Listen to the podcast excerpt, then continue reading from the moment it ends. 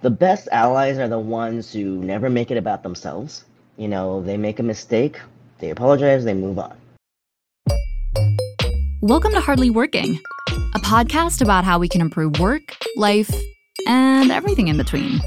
These are recordings from live conversations on Fishbowl, a social network where professionals of the same industry have anonymous career conversations.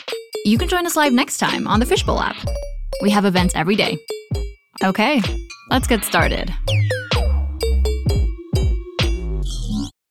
Hello, everyone. Welcome. My name is Arya Davachi. I am the programming director for Do The WeRQ. If you're unfamiliar with Do The WeRQ, Do The WeRQ is a grassroots organization and community aimed at creating sustainable and meaningful change for LGBTQ people in marketing and advertising. We do this once a month here on the Fishbowl app. Uh, so if you are interested in queer marketing, in the realities of being queer, um, please prepare to come back monthly to talk with us.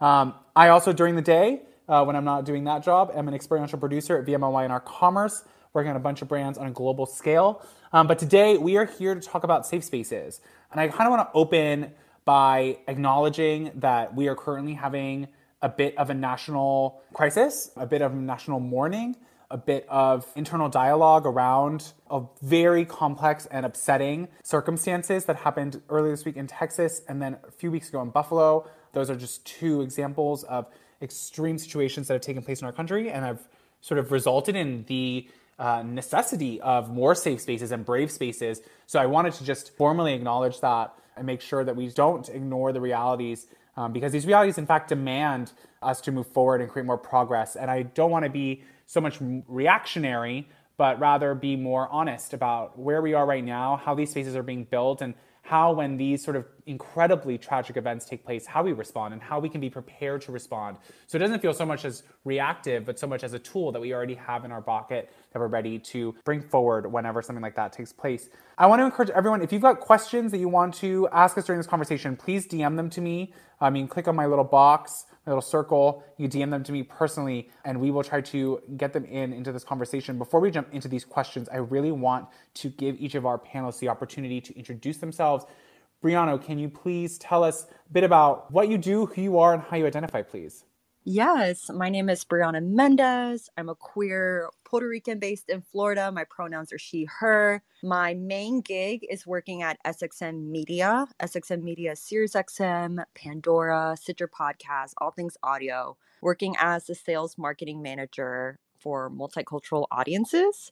And then my side hustle is co founder of La Nueva Link, a network for Latinx creative professionals. And that's me. Thank you, Briana. We're going to talk a lot more about Luna La Nueva Link as we move through this conversation. NiK, I want to come to you next. Can you please tell folks about who you are, what you do, how you identify, and where you are, please? Yes. Hi, everyone. My name is NiK Kacy. Uh, Arya, thank you for having me. Um, my pronouns are they and them, and I am a queer, non binary, trans Asian um, entrepreneur. I created the first gender free footwear and accessories company called NiK Kacy Footwear as well as started uh, the first LGBTQ focused fashion week in LA called Equality Fashion Week. And more recently, I just uh, created Queer Prom as a fundraiser for Equality Fashion Week, which will happen on June 18th. So don't mind me for plugging it at the Globe Theater uh, as part of Pride. Thanks you. You can plug as often as you'd like. That's part of what the space is for. Thank you, NiK, for being here. Brian, I want to come to you last but certainly not least. Can you tell folks about who you are, what you do, how you identify? Hi, everyone. Brian Tran here from Los Angeles, uh, West Hollywood specifically. So if you're around, please say hi. He, him, queer, gay, Vietnamese, American. I started Seraph. Seraph is a global members club for queer creators and leaders with an NFT membership. The goal here is to create different spaces where we can gather, collaborate, and learn about Web3 because it is actively reshaping how we consume information, own, and interact with culture, amongst many other things. But excited to chat here, Arya. Thank you so much. Thank you all for being here. As I said, I really want to start by addressing the tragedies that have taken place this past month because I feel as though these tragedies immediately sort of lead to a widespread reaction on social media, inside of our workplaces, at home, everywhere. We're sort of rocked in these undefinable ways And as I enter this conversation, I really wanted to ask each of you uh, to talk a bit about what you're hoping to see and maybe already seeing when it comes to uh, creating spaces around what's going on. Briana, I want to come to you first. What are you seeing out in your world um, when it comes to response to these tragedies? I mean, it just always starts with conversation. Like, I think, you know, checking in, seeing how we're feeling. I think, like, our mind just goes to so many directions. We think about, you know, the tragedy itself with the victims. And then we think about, you know, the implications of politics and policy. And then we think about, and what I've been, you know, thinking about a lot today sort of like the emotional aspect and you know what's really being taken away from us when we live in fear is happiness safety and peace and really grappling with like what this state or what our reality is and understanding what how this fear manifests in our lives so i don't know I, you know and and, and then feelings of hopelessness like where do we go from here so i think just like having conversations in safe spaces like this, right? Holding space with your communities. I think the first thing that we can do and that we are doing and that we're doing right now. And I think through that community building and talking and holding space for each other is when where we can support and find solutions. But just holding space and um yeah, that's where I'm at. Brian, I want to come to you as someone who operates a global community of individuals. When something like this happens, how do you respond, and how does how does your community sort of activate? Yeah, you know, it's a tough subject in this particular instance. It really hits host, close to home because I grew up in Houston, Texas, and I have a lot of friends who actually went to that specific school when they were kids. So it's a really tough subject for me right now. And you know, being obviously a very liberal person who has grown up in Texas, you just sadly have become desensitized to what politicians do to sort of address or not even address what's going on today, right? But specifically, what does the Seraph community do? We think about different ways to support our own members to see how they're feeling. It's a simple gut check like, you know, there's so many things you do, like, hey, how are you two doing today? Right. So, everyone listening in, you know, if you feel strong, you can totally ask your friends who are affected by this and your family members, like, how they're doing. And that can go so, so far. Um, something that's more action oriented, right, is fundraising. You know, there are a lot of great people doing amazing work that you probably don't have the expertise in of how to address this. Um, you know, create fundraisers for those politicians who are actively doing the work, uh, those organizations that are actively trying to bring down NRA, um, they need your dollars more than ever. But yes, those are some of the very simple ways, but effective ones where you can help. NiK, I wonder if you have anything that you want to add to sort of this topic and what you're seeing right now in the world and how you feel like maybe your community is being activated. Uh, you know, honestly, something that I've been really recognizing within myself and acknowledging it and respecting it is like I'm just burnt out from so much of the strife that we've been going through the last few years and how much discord has come, you know, and separated and divided so many of us on so many levels, right? And it's like violence like this that keeps happening over and over despite so much research and so much like conversations and discussions about like what can be done and being faced in a country where you know it's kind of on deaf ears right? So honestly for my own like mental health i've had to really put aside all of the activation that i was doing in terms of like donating supporting and protesting and all those things and just decided that for myself like i'm going to focus on what i can do for our community to provide like healing and joy and celebration because otherwise like i just you know fully transparent like i don't i didn't know what else i could do you know that, that i don't know that i could handle anymore you know? Yeah i absolutely understand and I, I know that many people feel that way and it does seem like an endless barrage. I want to take a step back. I want to talk about NiK why we're having this conversation. You and I connected a few months ago and we sort of had a conversation around safe spaces. To be fully transparent with our audience, NiK was attending a Do The WeRQ panel and reached out very publicly, which I was incredibly admiring of, just talk about the bit of frustration that they felt around um, the lack of representation on the panel. And for me, that was something that, as the programming director and the person who's hosting the panel, um, immediately I was like, and now I must speak to this person, and now I must like have a conversation with them. And NiK, in our initial conversation, you really beautifully illuminated like the frustrations around quote unquote safe spaces and sort of like who are these spaces actually safe for? And I feel like there's a lot of people who might be frustrated right now as they attempt to find a safe space to respond to what is happening. I wonder, can you talk a bit about those frustrations and more importantly, like the practices that you may have that you've utilized to move through those frustrations when it comes to safe spaces? Yeah, and thank you. It's funny every time you you mention how we got connected, I always kind of chuckle in the back because I think one, it's that like in, internalized like Asian, like Chinese immigrant raised, you know, culture of like not being allowed to speak up, especially being assigned female at birth. And so it's always funny when someone acknowledges that, like, I very publicly, you know, which would be like so not okay normally for certain cultures. And that's why safe spaces is so important, right? Is because I didn't grow up with feeling safe to speak up, to do what I wanted, to be myself, to be my own identity, uh, my gender expressions, and things like that. And I feel like it's funny because being queer and being so involved in, in our Q, queer community now, you think that like we're we're kind of living in a bubble of safe space right? But in actuality it really depends on like what tier of the level you're in right? Like what community group what cultural group you know there's so many levels so many intersectionalities of that that make up who who we are. As i enter into these different quote unquote safe spaces and who are supposed to be inclusive, I find a lot of frustration because depending on who's creating the conversation, and who's guiding it, it really determines who, who is actually safe for, you know, safe safe for. Um, and I think for me, it's oftentimes like I'm I'm the token Asian, I'm the token trans person, I'm non-binary, or the immigrant, or the entrepreneur, like all of those different tiers of you know what make us who we are. And what was your last one? Like, how do we create more safe spaces? I, I'm wondering how you how you move through that feeling. How you know when when you determine that maybe this safe space is actually not safe for you individually what do you do with that? How does that is it a i'm going to raise my hand and say something all the time or are there other tactics?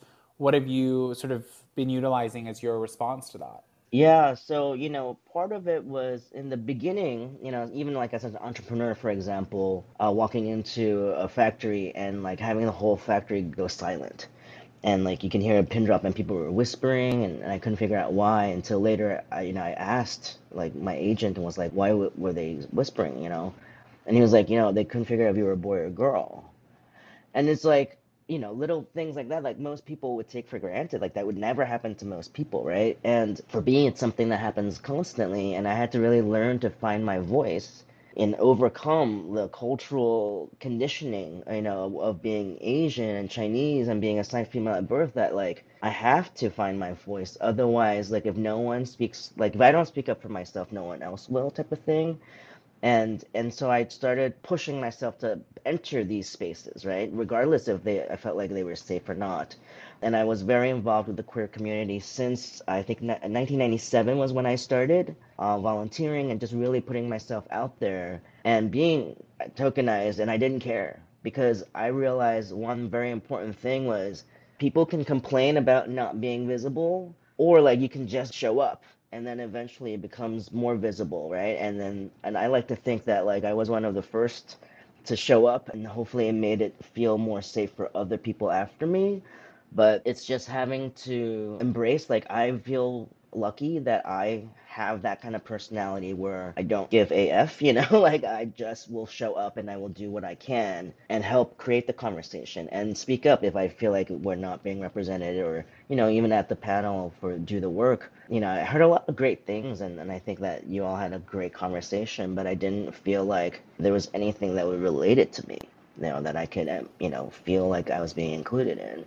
And so I spoke up and what was great that was that the way you received it and the way everyone received it. And even though i was a little bit nervous about speaking up you know you reached down you wanted to have the conversation with me and that's the kind of stuff we need. That's what creates the truly safe spaces is you know you might be you know wrong not wrong but like you know you might not be doing fully like being fully inclusive but you don't know until somebody speaks up right so and being just being open to hearing the the positive criticism is i think what's really important i absolutely agree i think you're it's very well said what you were talking about in terms of part of a safe space is being able to listen, being able to hear. If you're not hearing that the safe is the space is probably not very safe. Brian, I want to come to you. Um, you built something that had never existed before. Um, it sort of came out of it. Sort of you built it, and I imagine on this call there is at least a small handful of people who are thinking about building something, thinking about building a community-based safe space or a space that is built for a community to thrive inside of. What lessons can you share with them about how you built Seraph and what that building of that safe space is, um, and how you sort of have embraced the multidimensionality of queerness in building it?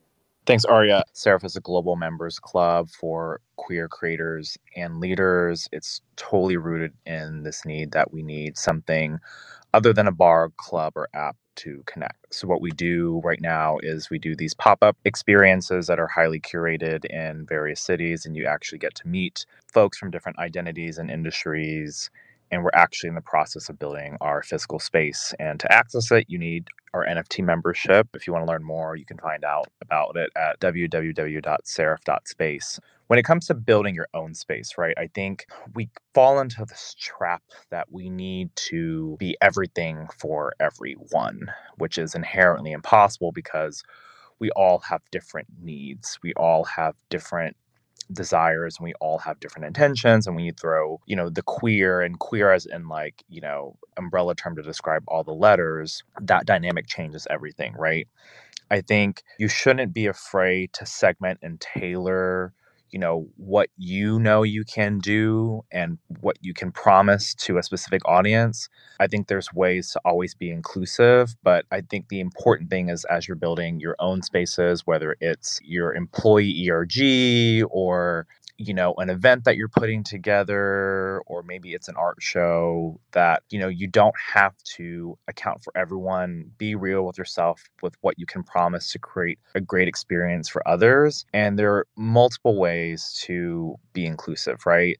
So for instance if you're putting together a after work function for queer people in the marketing industry right you can't inherently be inclusive of everyone because you are in marketing, you're in a professional realm. So inherently, you have a lot more privilege. But you could easily say, okay, we want to meet at this bar or this restaurant. We'll work out with the restaurant to say a portion of these proceeds go to this specific charity.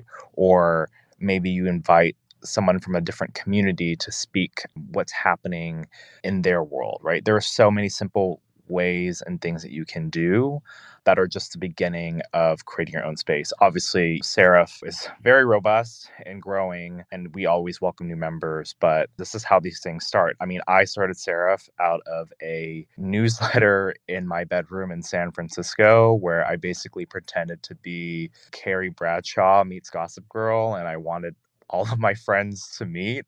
So I wrote up these funny tidbits about them and it went viral. And, you know, you can always start small and it'll snowball into something. But I think, again, it's always back to creating an experience for people where you can deliver what you can promise with what you're great at. And you shouldn't be afraid of that.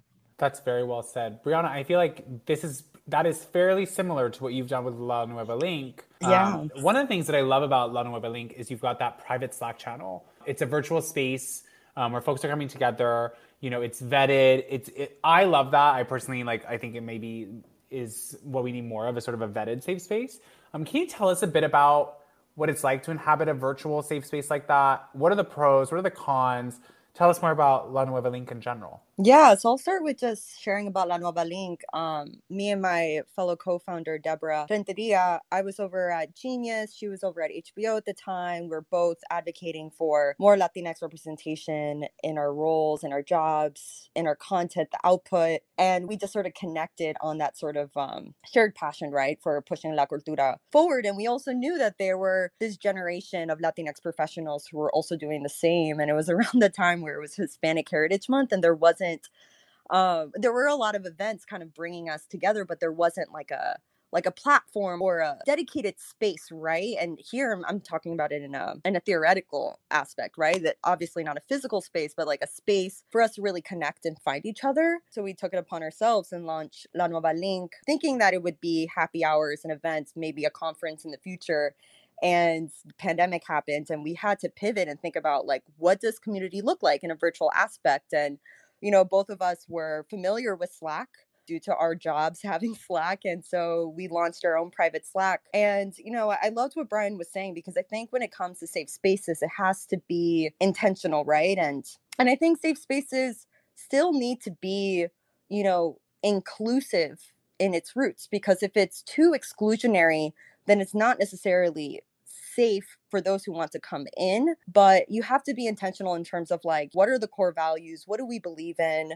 Who are the type of people that can be in this space to make it safe. And, you know, now even just thinking about it, La Nueva Link certainly is inclusive to Latinx folks working, you know, across any industry really but you know we do approach things in a very inclusive manner you know we're here to embrace our afro latinos our lgbtq folks um, our our folks who are immigrants first gen etc but also you know our, our core values are we don't allow misogyny we don't allow racism we don't allow homophobia ableist language and our beliefs are inside of progress right? We want to create progress to create a, a better version of you know the latinidad whatever that is. And um you know slack has been a, a space for us to facilitate some of those conversations um share information ask questions.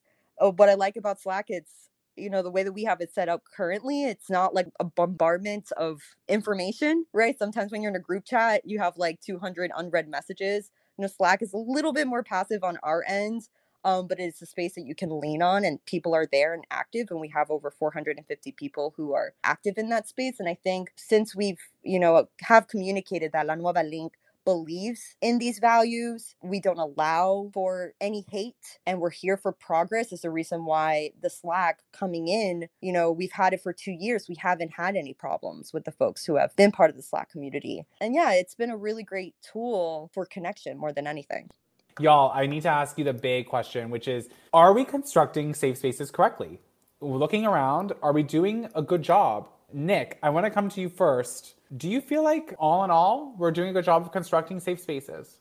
I feel like we're trying our best.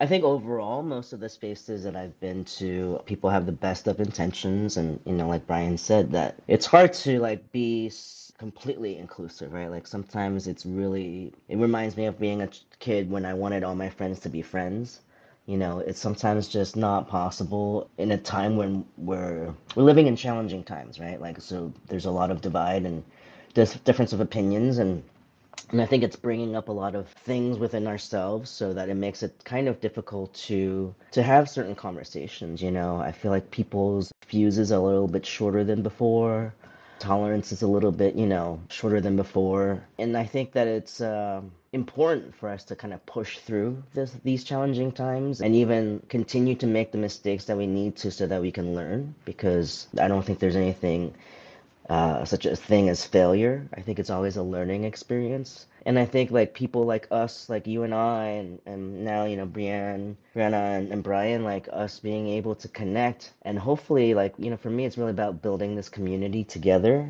because we're stronger when we do it together, and then we have all of our different perspectives and our various you know respective communities. And I think in working together, that's how we can continue to make safer spaces and build safer spaces together because we're having these conversations and we're talking about the things that are lacking and you know, what's missing and what are the things that we're not doing always quite right. I really believe in changing the world through inspiration versus telling people how to do things, you know? If that makes sense. Yeah, it yeah. does. I think you were right at the beginning of like, people are doing their best. They're trying. Yeah. Brian, I want to come to you on this. How do you think we're doing? Do you have any response to what NiK shared? I mean, I'm on the same page as you, NiK. We're all trying our best here, right?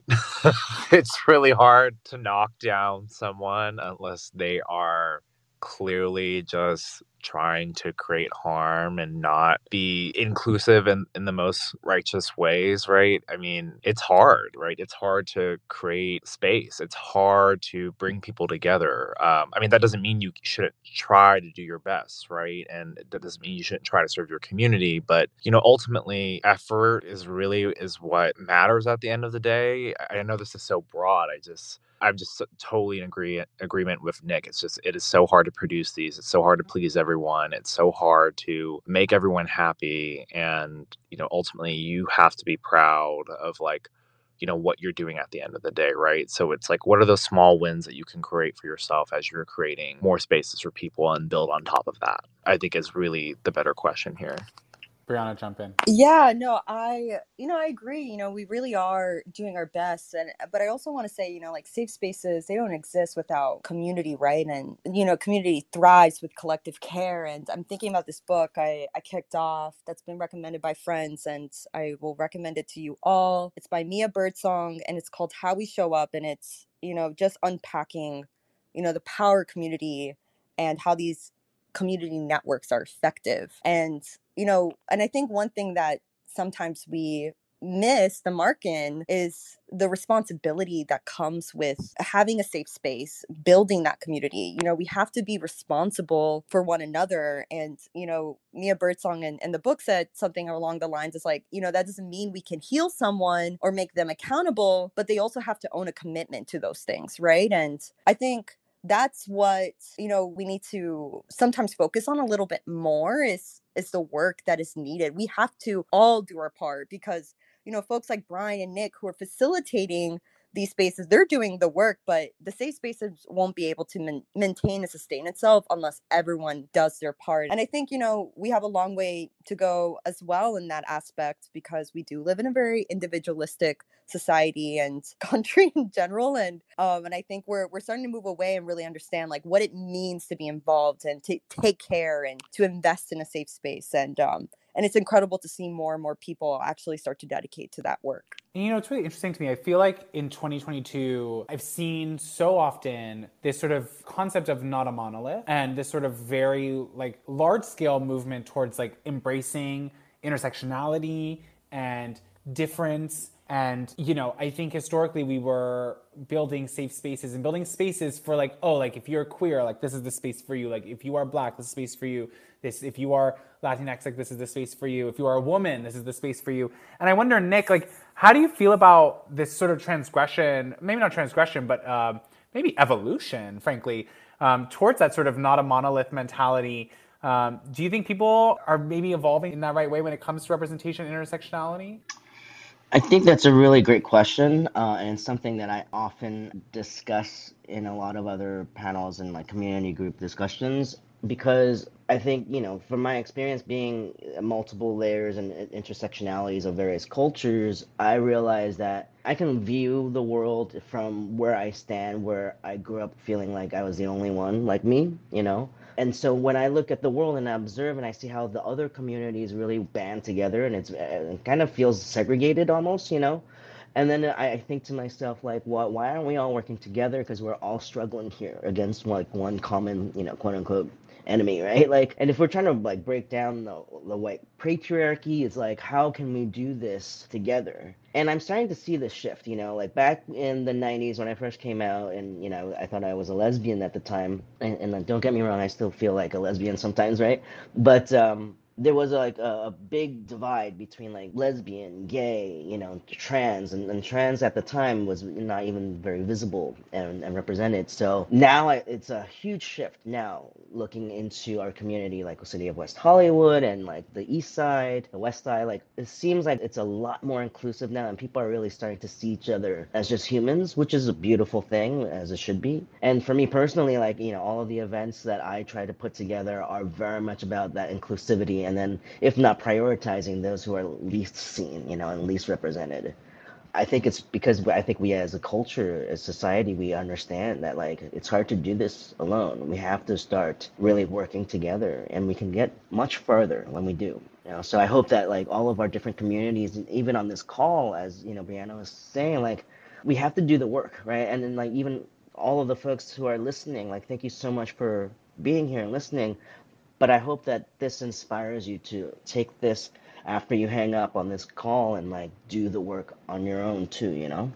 I think that's really well said. I wonder that we've spent a lot of this conversation about starting safe spaces. And I'd like to take a pivot a bit to sort of now this this evolution portion, right? And sort of talk about you know, how are we evolving our existing spaces? I'll come to you first, Brian, to talk about conversation dynamics. Because I think there's one thing is building the space. The other thing is like how we talk to each other in those spaces and how we like really embrace each other through conversation. And I wonder what your sort of thoughts have been around conversation dynamics, how you feel like they're evolving, and anything that you felt like you've learned about sort of the conversations that you're ho- holding inside of these safe spaces that you might want to share with the folks who are listening.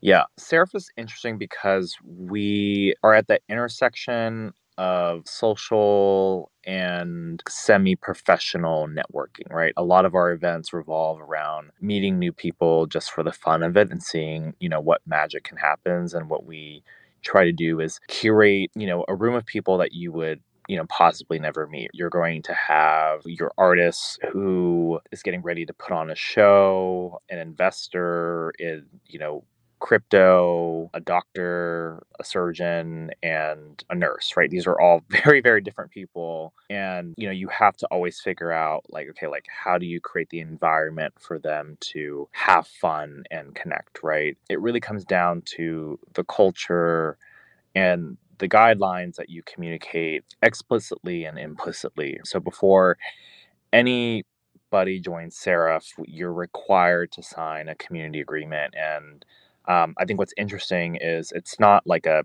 you know, 10, 12, 15 point thing of don't do this, you can't do that, none of this. Not to say that those things aren't important. Our approach is like, look, we understand that you all are intelligent, you are self aware, that you need to respect other different people you here because you acknowledge that we need a space um, where we can be ourselves and connect no matter who we are, right? So we require you to sign that simple paragraph. And it really sets the tone for how you go into a space, right? And also, like, you know, before we do any type of event, we make sure that we send out different communication channels so that people understand like what the vibe is right it's like okay this is like a 15 person dinner with different industry leaders it's on a wednesday from 6 to 9 p.m right? It's casual but you know a little focus on networking whereas it's like hey you know we're doing this party in silver lake. There's going to be about 100 of our members there. Aries is spinning as a dj like come and have fun right? You're doing something completely more social and so I think it's really about setting the tone and not being afraid to communicate guidelines and vibes and having people subscribe into that. Um, guidelines and vibes is my new like favorite. Guidelines and vibes, together. baby. Guidelines and vibes. That's what we're holding on to. Briana, I want to come to you with sort of the same question. And I'm intrigued because I, I really loved hearing about from Brian how like folks when they join Seraph, like there's sort of this acknowledgement that takes place. And I do think that a lot of folks, when they walk into a safe space, they walk into a community space, there's the, there's fear, right? Like there's so much fear around like, am I going to say the wrong thing? Am I going to upset the right person? What what am I supposed to not do? I'm wondering for La Nueva Link and for your work in general, like how do you go around sort of setting the tone and improving those conversation dynamics? Do you have any learnings that you want to share? Yeah, I mean, it's pretty simple. Um, like I mentioned before, like when we do have our conversations, and we've had a couple like social audio conversations too, you know, we say ableist, homophobia, racism, etc. is not allowed in the space, will be kicked out. But also, and I, I do this as well because in my job, I'm Puerto Rican, but as a multicultural marketing manager, I, I have to speak to all communities of color. And I was recently working on our, our AAPI narrative and I had to present it because um, I'm the only multicultural lead and you know and i said like i'm not from this community uh, this presentation um, i'm not telling you what you need to know this is a fluid dialogue and you have if and if you have any feedback criticism and insights a story to tell like please hop in the chat get on the mic and let's talk about it. And i think it, i think that's where it really needs to land on it. It is a dialogue of fluidity I'm not 100% right. I'm not 100% wrong. We're we're here to understand each other.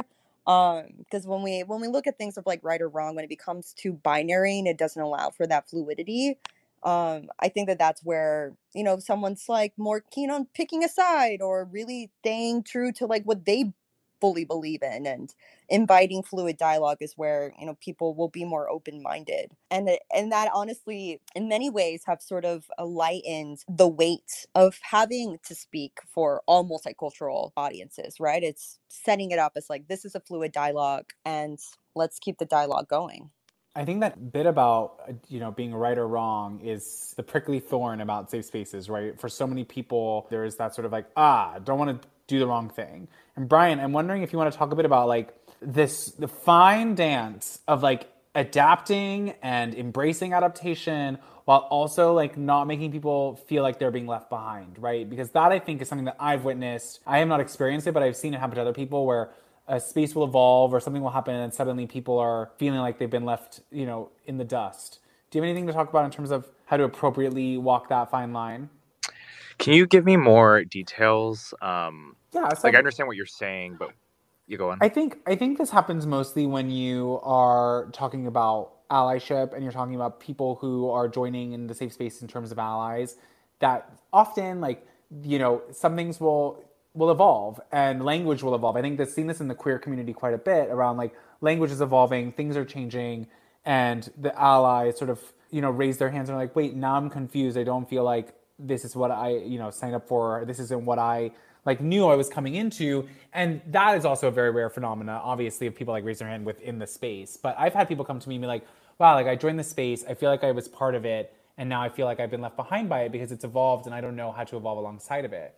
And I wonder, you know, as a leader, if you've had conversations with people around like not hand holding, but a bit of like we're gonna walk this line together if that makes sense. Oh i see what you're saying. I mean the example and the situation that i can relate to the most is that when you know i started seraph we did not have at the time serious ambitions to move into the web3 and nft space. I don't know how many people here are familiar with it. I don't know what your appetite is where you are curious where you're excited or you're just completely turned off but our point of view and me just having been you know within the tech industry is like the Bill Gates of the world are calling this as the next you know iteration of the internet right? And it's going to reshape how we own and consume information that is wildly different than what we do today when we give services our email and our data in exchange for nothing and so, you know, historically, we have all seen what has happened to queer people when they are excluded from key important conversations that shape industries like healthcare. There was a time when you couldn't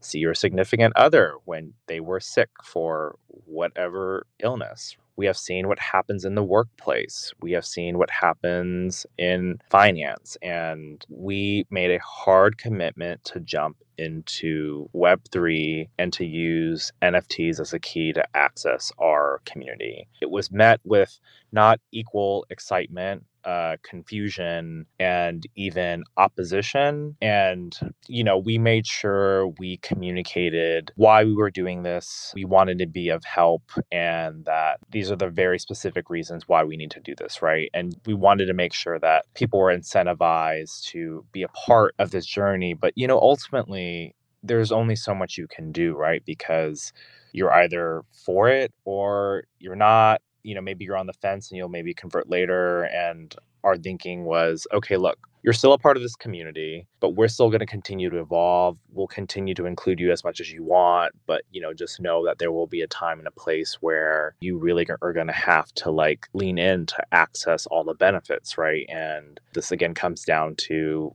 community culture you know ultimately like as much as we want everyone to be a part of this we understand that it's not for everyone right now. So yeah that's my answer. Hopefully that anecdote helps p- inspire people to sort of weigh difficult decisions as they transition their own communities through new phases of growth. Yeah and that brings me to my last question that i want to ask each of you which is we are talking about safe spaces and each of us has sort of constructed our own safe spaces for our communities but I want to take a beat right at the end to talk about allies who are stepping into safe spaces. Um, I think probably knowing the three of you and myself, we've also all been the allies stepping into the safe space for someone else. And I would love to start with you, NiK. Talk about what piece of advice you have for allies who are stepping into maybe some of the safe spaces that you inhabit. What role should they be playing? What should they be keeping in mind? Anything that you feel like they need to remember as they step into your spaces? Yeah, you know, I am very blessed that I along along the way on my little adventure of life and being out in this community for the last 25, 30 years, uh, is that I've gained an incredible circle of allies. Some queer, some not, some trans, you know, from just different intersectionalities. And one of the things I learned, because I really had to ask myself, like, what makes a great ally? Because I want to make sure I'm one too, you know? And what I realized is that the best allies are the ones who never make it about themselves. You know, they make a mistake, they apologize, they move on. They don't make a big deal about misgendering me or, you know, whomever. They're also the ones that speak up for you when you're out. And let's say someone misgenders me or, or harasses me or whatever. The really great ones like don't need to be asked and they just step up, you know? And then also it's just like when you're not there, they're still doing the work. Those are really the ones that go above and beyond because even when you're not there, constant reminder in their lives to be able to stand up for you and help educate and inspire other people to pay it forward. Those to me are, are some of my best traits for allies, for great allies at least. Thank you for that. Briana, I want to come to you next. For folks who are stepping into your safe spaces, folks that you're interacting with, and I know you talked a bit about also acting as an ally, um, what advice would you give folks? What role should they be playing? Uh, I second everything that NiK shared. And I think, you know, on top of everything NiK shared, to not be redundant, I think it's also like knowing when it's not your space. I think there's also been some like criticism in like the queer POC nightlife scene where you know like queer poc parties are for queer poc communities and then it becomes really popular and then a lot of folks are coming and then it doesn't necessarily feel like a safe space anymore right? And but then it's then it's like but we're inclusive so i think it's also like allowing for you know folks in, in marginalized communities to have their space and, and and it's okay i think what you can do is then allies protect it and make sure that it sustains itself so that's that's what came to mind for me. Yeah, I, I want to second the notion of sometimes knowing what space to walk into and what space to not walk into is important. I think that I've I personally can say I've learned that the hard way of like, ooh, walked into the space, the space wasn't for me. I'm gonna walk right back out. Um, so definitely I think even with the best intentions, always consider what your actions actually mean and how they affect the space. And I think it's important for people to understand that your persona and experience as a person, although entirely valid, does change the room that you walk into. Brian, uh, I want to come to you. Uh, same same question. Piece of advice for allies for stepping in safe spaces. What role should they be playing? Tell us. Tell us. Tell us. I mean, I really agree with everything that's being said here. It's you know you gotta read the room, right? We appreciate your your presence, of course, and your ongoing support, but you know sometimes you just gotta recognize if you know the environment you're in is appropriate for you to be in. You know, sometimes queer people just want to be around other queer people, and you know you shouldn't feel bad if you're being left out. But there's a time and place for you, and there's a time and a place um, where you're always invited, but you know, sometimes it's just nice for us to connect with other people like ourselves and, and be ourselves. And that doesn't mean that we can't do that when we're around you. It's just there's a camaraderie and, and a bond that happens when you meet other queer people because you've been so different your entire life. And it's about a big part of being an ally is recognizing that and respecting that and giving people the space to congregate. Incredibly Can I also uh, add to that? Go ahead. Absolutely everything we just said, but also recognizing when you see space not being created for others to help make that space and give space to those people. I think that's also really important as an ally. I agree. It is a bit of a see something, say something as well. Folks, I want to thank you all so much for joining us. I want to thank everyone for tuning in and listening in. I'm sure folks who are listening are wondering how they can connect with you and your organizations and the work that you do. Um, Briana, I want to come to you first. If folks want to connect with you, what's the best way for them to do that? Briana Mendez at LinkedIn, Briana Mendez on Instagram. I don't really have Twitter fingers. I just scroll and retweet, but Briana M. Mendez on Twitter. And then, of course, follow La Nueva Link on all social channels um, at La Nueva Link. And yeah, check me out. And then if folks want to get in get involved in La Nueva Link, what's the best place for them to start? I think the best way to start is either our website, lanuevalink.com. It needs a little facelift, but um, La Nueva Link's Instagram uh, is pretty the pretty much the one-stop shop for all of our latest stuff. Great, thank you, Brian. Um, if folks want to connect with you, how can they do that, and how do they get involved in Seraph? Yeah.